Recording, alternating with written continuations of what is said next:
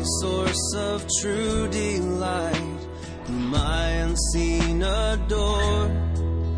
Unveil thy beauties to my sight, that I might love thee more. Oh, that I might love thee more. You're listening to the weekly podcast from Fort Worth Presbyterian. The following message was recorded live from our sanctuary. Our prayer is that this message would nurture a joy for loving God and loving people in you as you listen. See my bleeding die. The scripture reading this morning comes from Romans chapter 11, verses 33 through 36. It's found on page 947 of the Pew Bible. Romans chapter 11, verses 33 through 36. Oh, the depth of the riches and wisdom and knowledge of God! How unsearchable are his judgments, and how inscrutable his ways! For who has known the mind of the Lord, or who has been his counselor, or who has given to, a gift to him that he might be repaid? For from him, and through him, and to him are all things. To him be glory forever. Amen.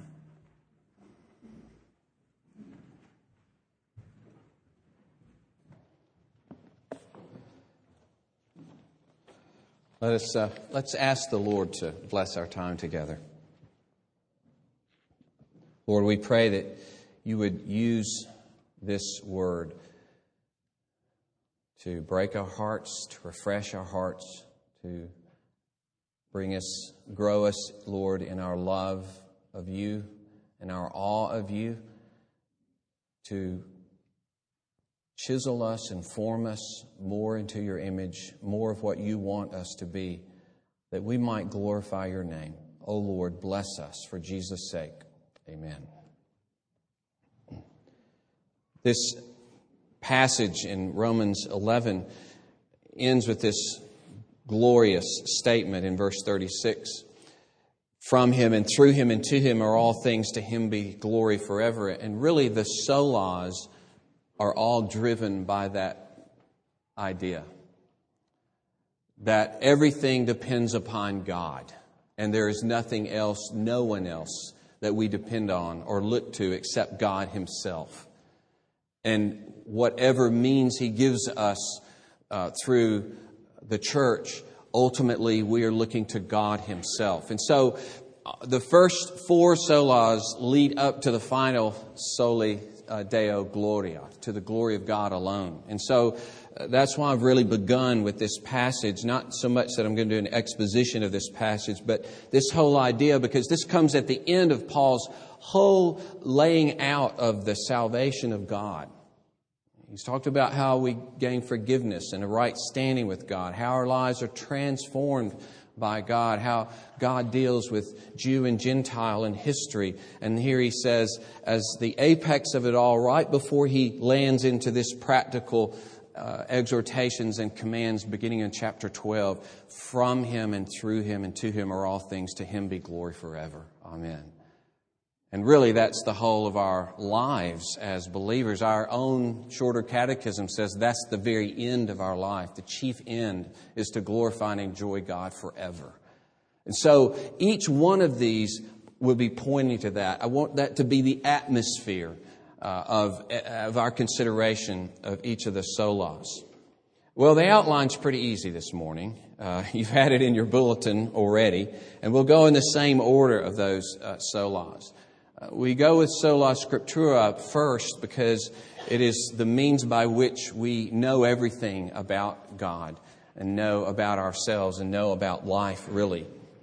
Sola scriptura, the scriptures alone, the, the sinful tendency of man is to place something at least beside the word as another authority. And it seems to be innocent at, at, the beginning. We're not denying the authority of the Word, we're just sneaking up something else to be alongside it. We would not say anything wrong with the Bible itself, not at all, but simply to put another authority to look at as well. Inevitably, always, This means that that authority begins to come over and instead of that word and becomes the interpretive framework or lens for that word, and therefore it transforms and uh, corrupts that word, not in itself, but as how it's proclaimed.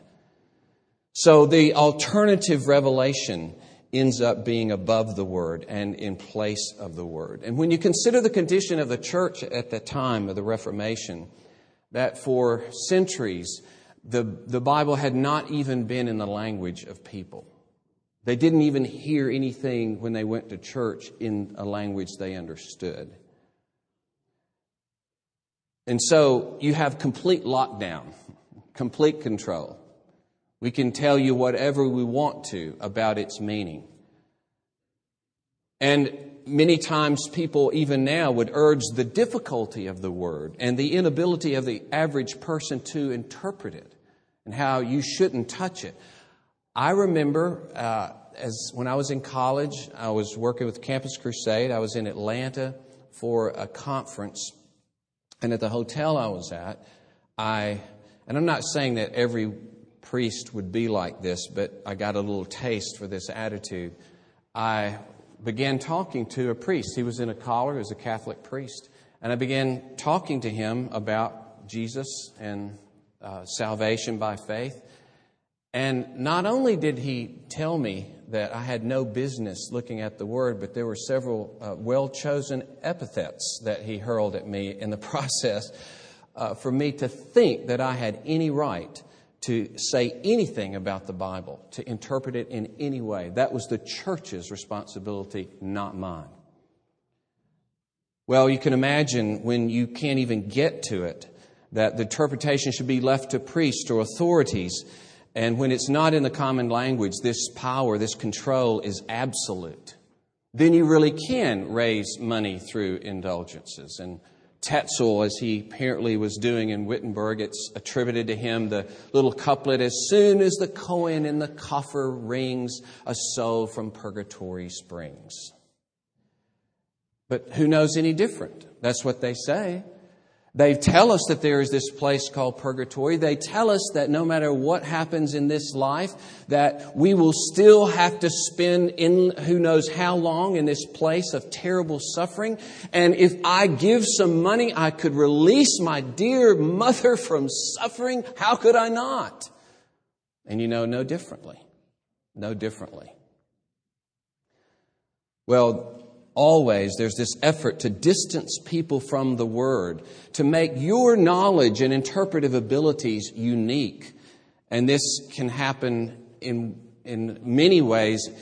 Aberrant interpretations that are placed over the Word when the Word is taken out of its context and verses are pieced together in a way that was not intended, and you make it say what you want to say, and you pour it out to people and this becomes the new authority. Or we base our authority on what the Spirit has told us. The Spirit revealed this to me. And it's uh, put over and opposed to the Word. Uh, so that this authority is all the more because I have a secret word from God. How can you, how can you go against something that I heard from God?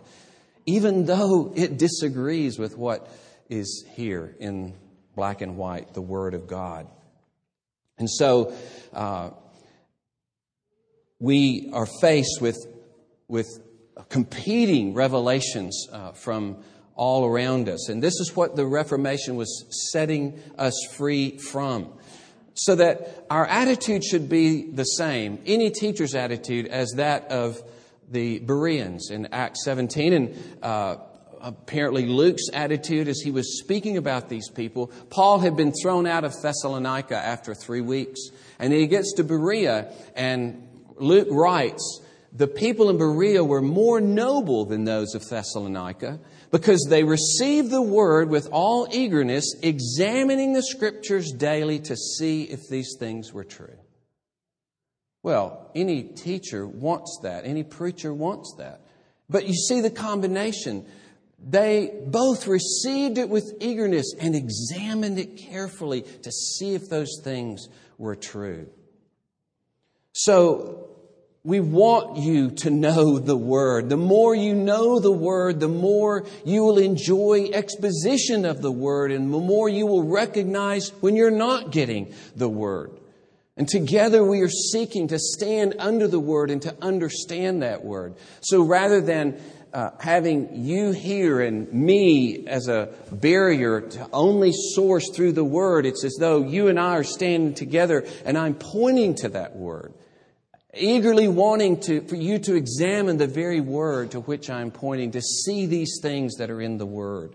Because it is the Scripture alone. I have no authority. The session has no authority. The church has no authority apart from this Word that we speak to you. And our society, interestingly, is much like the medieval society because it was an image based society, not a content based society. Images everywhere within the church, of course. Images by the mystery plays that were done, the only knowledge they might even have in, in their own language of a, a play being done of different events in Scripture. And then in worship itself, just watching the Mass as a performance that you don't even understand the full meaning of it, but you just go up and you get the bread and you get the wine. Or the bread in that case at, at that time. Um, but all of this was sight. It was spectacle. No content in worship. No explanation of the Bible in worship. And today is very much the same. We're such an image based society. And often people define their relationship with God merely in terms of experience, not realizing my experience of God has to be mediated through the Word.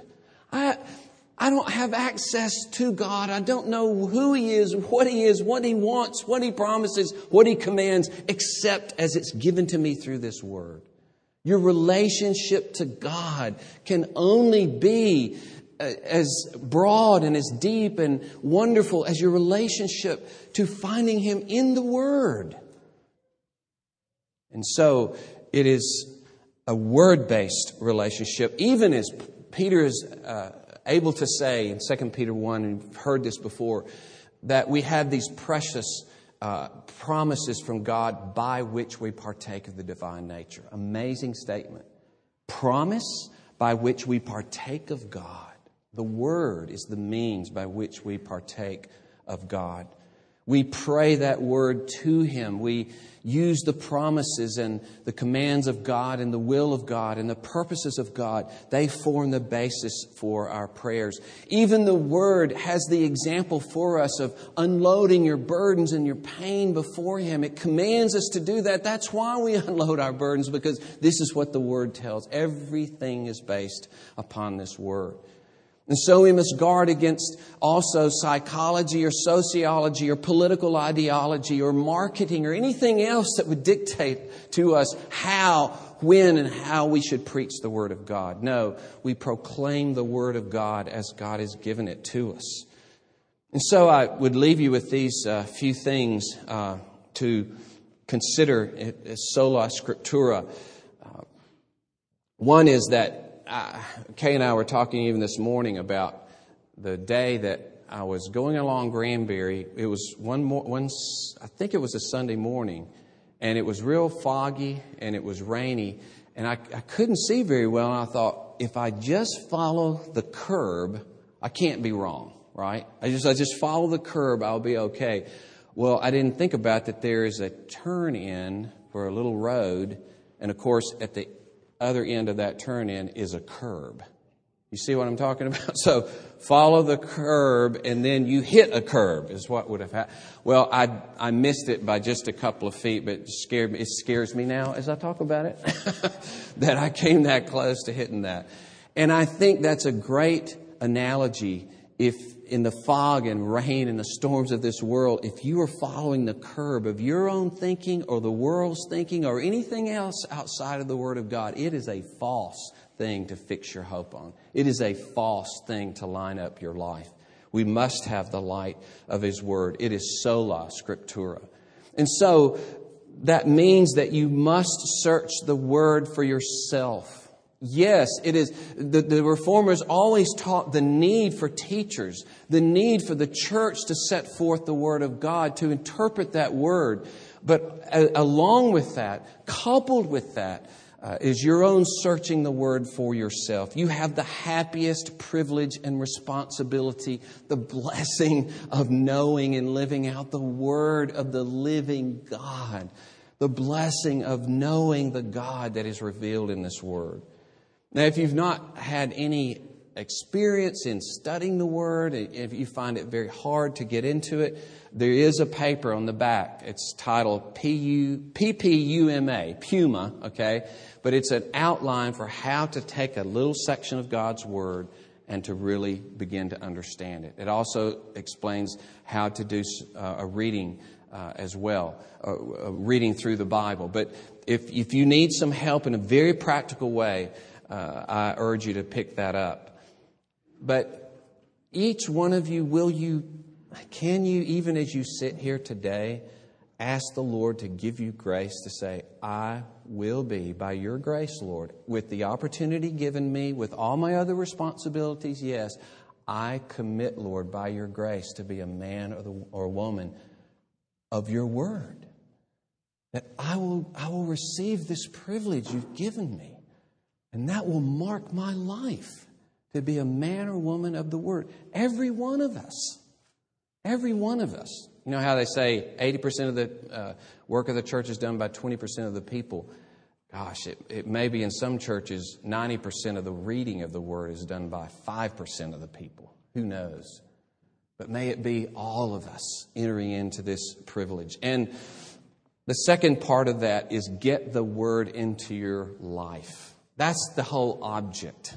That was the whole object for the reformers, not just to know this word, but to live it out.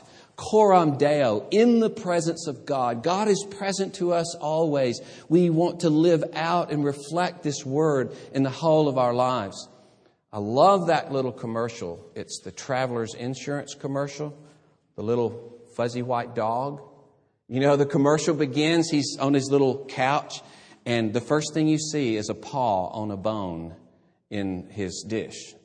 And his, his tr- and then Ray LaMontagne is singing trouble, trouble, trouble, trouble, right in the background, which I love. Ray LaMontagne. So it's a great little commercial. Well, he he he's, he wants to hide this bone so it'll be safe, and so he first puts it in the the clothes hamper, you know, the the and he thinks it's hidden and no, that's not good enough. And then you see him, he's put it under the rug, but he's looking at that and you can see it obviously under the rug. No, that's not going to do. And so he, he puts it under a cushion by the couch, but it shows him looking and the guy's sitting, his, his master's sitting on it and that's not going to do. He can see that. So he goes outside and he's digging in the ground and he gets real nervous because a cat runs by, you know. He's, oh, the cat's going to. So at night he's looking out the window, you know, where he dug to make sure the cat doesn't come and get it. And finally, he, you see him getting on the bus. He's at the bus stop, gets on the bus, has got the bone in his mouth, driving down, and he sees a bulldog walking by, and he ducks down because he knows the bulldog might see this bone in his mouth. And he finally gets to the uh, safety deposit box at the bank. But that night, he's dreaming, he's having nightmares of the bulldog and the cat and the empty uh, box, and it shows him just running the next day. He looks like he's been set free, and he's then it shows him in the backyard playing and relaxed and at peace. And then you see the traveler's umbrella over the bone. He's okay now. Travelers is taking care of it, right? well, that's a great commercial. Just, you got to look for it. You can see it on YouTube if you want to, so. Don't do it on your phone right now, okay? I'll hear, I got it, I got it, come over here. But I've used this in the past. Well, I used it before I saw this commercial uh, in a shorter way, and now you get the longer version. But that idea of his nervousness to get that bone hidden away safely, that should be you and me with the Word of God to think, Lord, I must get this word into my life. Whatever I've heard, whatever I've studied, whatever I'm meditating on, whatever I memorize, Lord, the whole point is that this would be safely tucked into my life, so to speak, so that it is being lived out. That's the object. Not just that I know it. You must know it to do it. You must. But the whole object is to live it out. Sola scriptura. And there is no other word but that word, and how precious it is. Give our lives up to it. And this word sets forth, of course, solus Christus. We don't find God, God finds us. God comes to us in the person of Jesus Christ. And Jesus Christ is the only way of knowing what God is really like, the only way of entering into a relationship with Him as Father. And He is the only self revelation of God, the only incarnate self revelation of God. And all revelation in the Old Testament anticipates this revelation of God in Christ. All of that revelation prepares for this revelation of Christ and leads up to this revelation of Christ. It is the revelation of God on earth. And wonderfully, he reveals himself in Christ as the good shepherd who lays down his life for the sheep, the one who serves his people even to the point of shedding his blood for them and bearing the punishment that they deserve for what they've done against him. And then to say, as sadly, here's, here's a statement with which two thirds of evangelicals did not find objectionable. Two thirds. Christians, Jews, Muslims, Buddhists, and others all pray to the same God, even though they use different names for that God. And he says, Barna says, the difference between the responses of those who regularly attend church services and those who are unchurched is almost nil.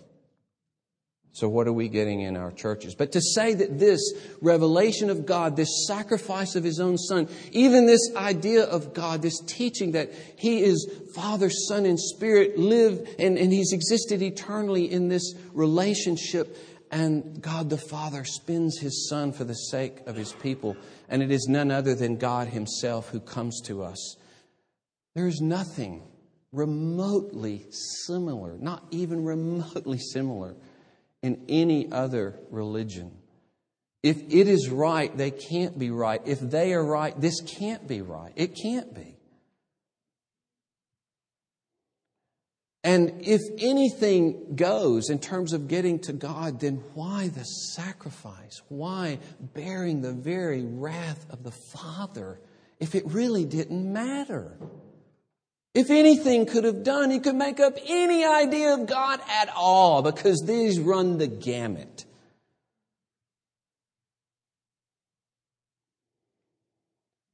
And so, one third of evangelical seminarians, James Hunter writes, and one third of evangelicals say that belief in Christ is not necessary for salvation.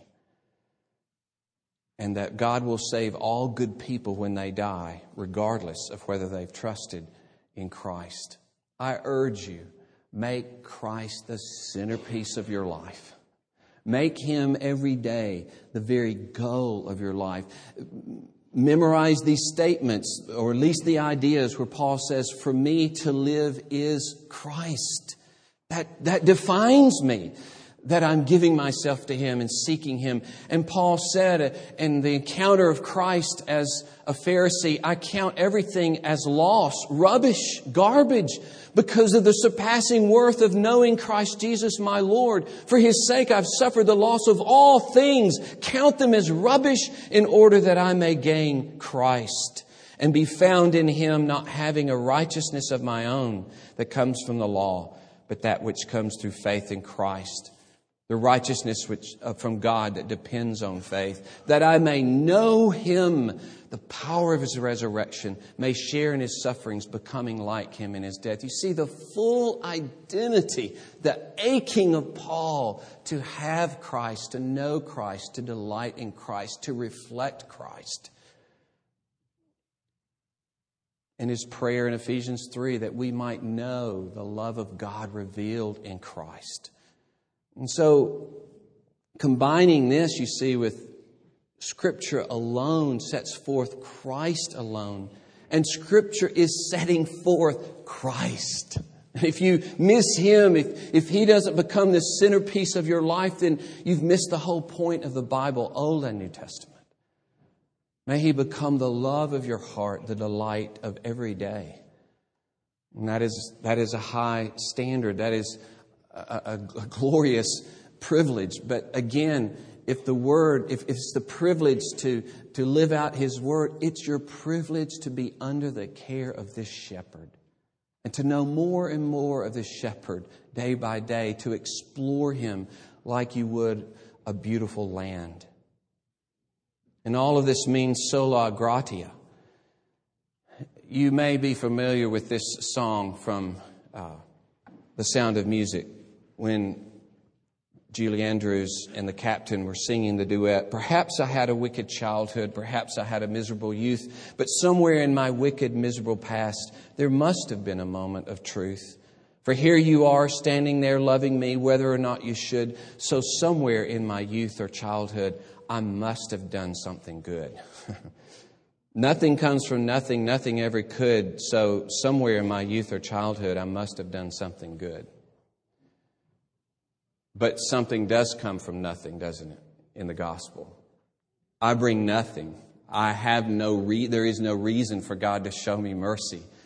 It comes from Him. It's not because of me. It's not because of anything He sees in me. Nothing I've done good that has brought this. He initiates it into my life. You know, the uh, story, fictitious, but it makes the point of the guy who fell off the cliff, and on the way down, he grabs a branch. And he's holding on, but he can't pull himself back up, and he's calling out to people for help. Is there anyone up there who can help me? And then this voice booms down I'm here, I can help you, but first you're going to have to let go of that branch.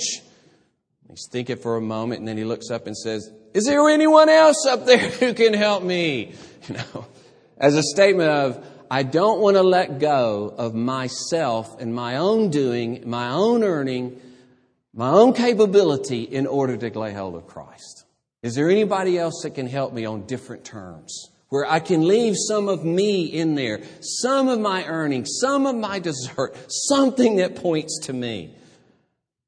I love years ago hearing that radio program of Jack Benny, uh, who was a tight, known for being such a tightwad. And so he's walking down the alley and he's just on the radio, so you're just hearing voices, and this guy says, All right, bud, your money or your life? Just long pause. The guy says, Well, I'm thinking, I'm thinking. You know, just doesn't want to part with his money. He'd rather die than do that, you know. And I think we would rather die almost. In fact, many do rather die than to fully rest in Jesus Christ for alone their salvation, that it's grace alone. And one of the subtle things that uh, Martin Luther was stricken by, and many today, that God makes you good enough to finally be acceptable. And this drove Martin Luther crazy because he always saw sin in his life. But Paul says in this very book of Romans that he justifies the ungodly. It's a shocking statement. It doesn't make you good enough, and then when you get good enough, he says, Okay, now I declare you acceptable. Because even by his own grace, that I've made you good enough, now you're acceptable. No, he declares acceptable, he declares received, he declares justified, not guilty, eh, ungodly. How in the world? That is grace, you see. That is grace not based on anything of me. You know those come as you are parties on a Saturday morning, somebody knocks at the door at 7 o'clock and you have to come in your pajamas. Can't get ready, right? I mean, you put enough on that's okay, okay, but you just come in your pajamas. You come as you are. And I think it's a good image for the way the gospel just interrupts us. It just interrupts us. God's not waiting, sitting back. Well, as soon as I make this and this and this and this. No, the gospel just comes and interrupts you. It may, it may carry you along in all the things that He does, getting you involved perhaps with the church or another person and unveiling the word, but it finds us dead. It finds us lost. It finds us with our backs turned. It interrupts us. And then it says, Come as you are. Come as you are. Now, it doesn't leave us there. We begin to be changed, but we come and we're always in that condition of acceptance only because we are associated with Jesus Christ and His righteousness and His forgiveness, permanently joined to Christ. And so, Luther, one of his favorite phrases was, Simul justus et peccator. Simu simultaneously, justus justified and sinner. At the same time, that just fascinated him because he had such a struggle for seeing sin in his life and thinking that I can't be accepted by God. And then the freedom to say, it's not the freedom to sin as you want, but the freedom to at least say, though I still see sin in my life, I am accepted by God permanently, forever. And I can work on my sin. I can begin to delve in and figure out why I do the things I do. I can search out my heart, my heart, terrible heart, my terrible attitudes at times, knowing that God's not pushing me away. I'm justified in Christ, accepted in Christ, and I have the freedom to change and grow in Christ. And of course, what follows so closely with that, sola gratia, is sola fide.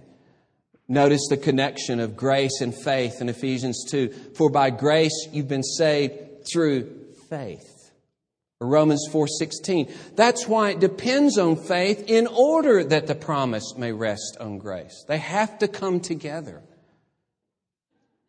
As he says in Romans 5 2, we've obtained access by faith into this grace.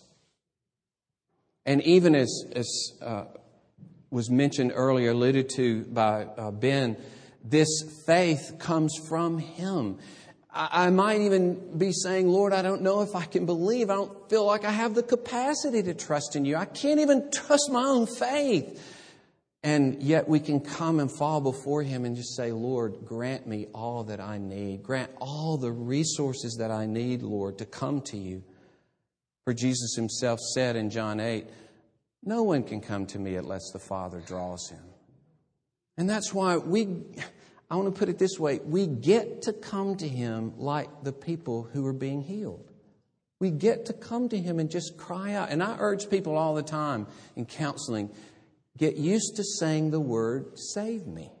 Sometimes think that this is only, you know, originally one time, but Salvation continues, and we always are needing to be saved. We can always helplessly cry out, Lord, rescue me from this. Rescue me from this fear. Rescue me from this attitude. Rescue me from this sinful habit.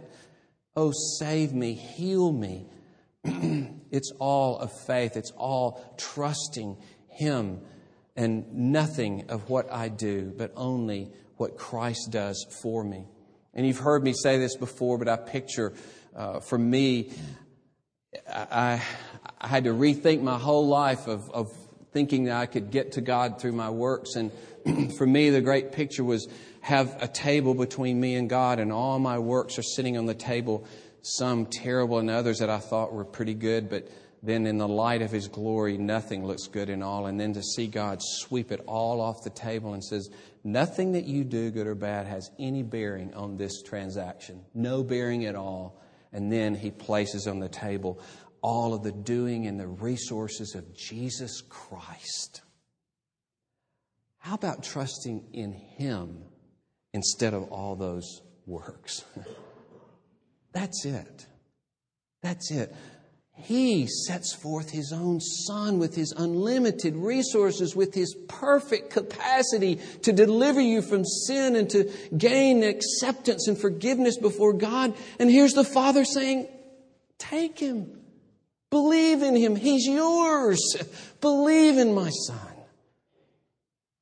Sola fide. Faith alone. Grace alone. Christ alone. The Scriptures alone all issuing in soli Deo Gloria, the glory of God alone. And so, in this, to glorify Him, to bring Him honor, we would give our lives to Him. We, it means to rejoice greatly in Him, to be in awe of Him, to delight in Him, to live all of life for Him and all of life in His glorious presence. To, to want to know Him and be like Him and manifest Him in our lives, to make Him known to us. We want others to acknowledge Him. Uh, that's some of the makeup of Soli Deo Gloria. Basically, I think Soli Deo Gloria means a love affair with God, a love affair with Jesus Christ, adoration Michael Horton writes this How can we expect the world to take God and His glory seriously if the church does not? Ah. The Reformation slogan, Soli Deo Gloria, was carved into the organ at Bach's church in Leipzig. And the composer signed his works with his initials. It's inscribed over taverns I'm sorry if you're Baptist, but that was true. Uh, it is inscribed over taverns and music halls in old sections of Heidelberg and Amsterdam, a lasting tribute to a time when the fragrance of God's goodness seemed to fill the air. It was not a golden age, but it was an amazing recovery of God centered faith and practice. Columbia University professor Eugene Rice offers a fitting conclusion all the more.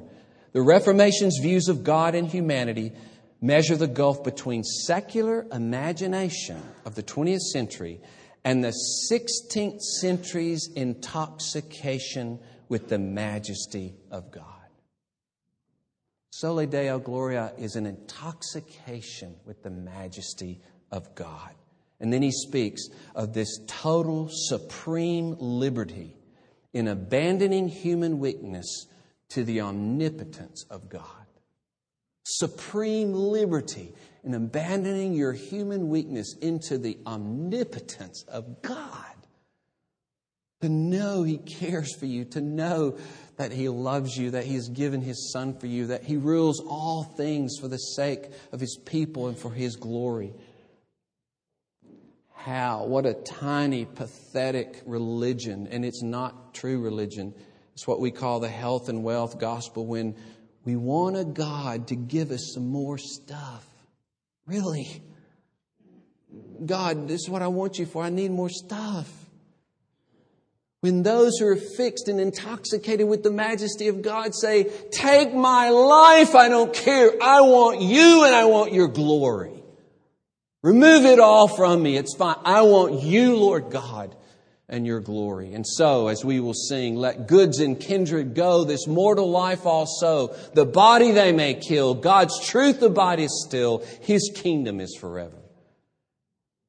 Whether you eat or drink, whatever you do, do all to the glory of God. Soli Deo Gloria. Amen. Let us pray.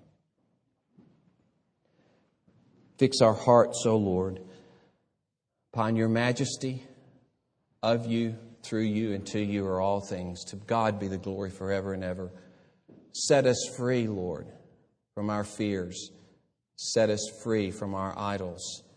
Set us free from our ways of coping with life that are not, the, not trusting you, not delighting in you, not looking to you, depending on you.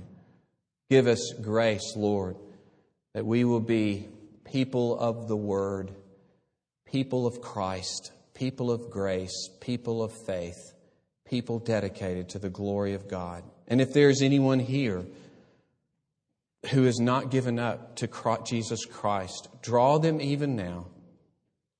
Even as you did to Lydia in Acts 16, it says, You open up her heart to receive the things spoken by Paul. Even now, Lord, may you open up hearts to receive the word of Jesus Christ. It is in His name we pray. Amen.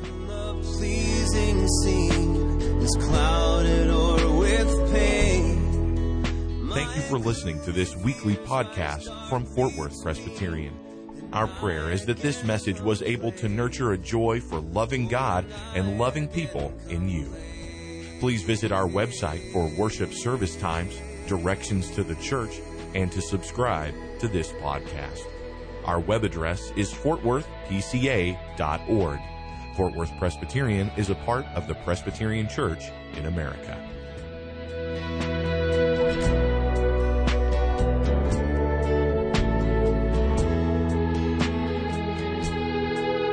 Jesus, my Lord, my life, my light, oh come with blissful shades of night and chase my fears away. Won't you chase my fears away?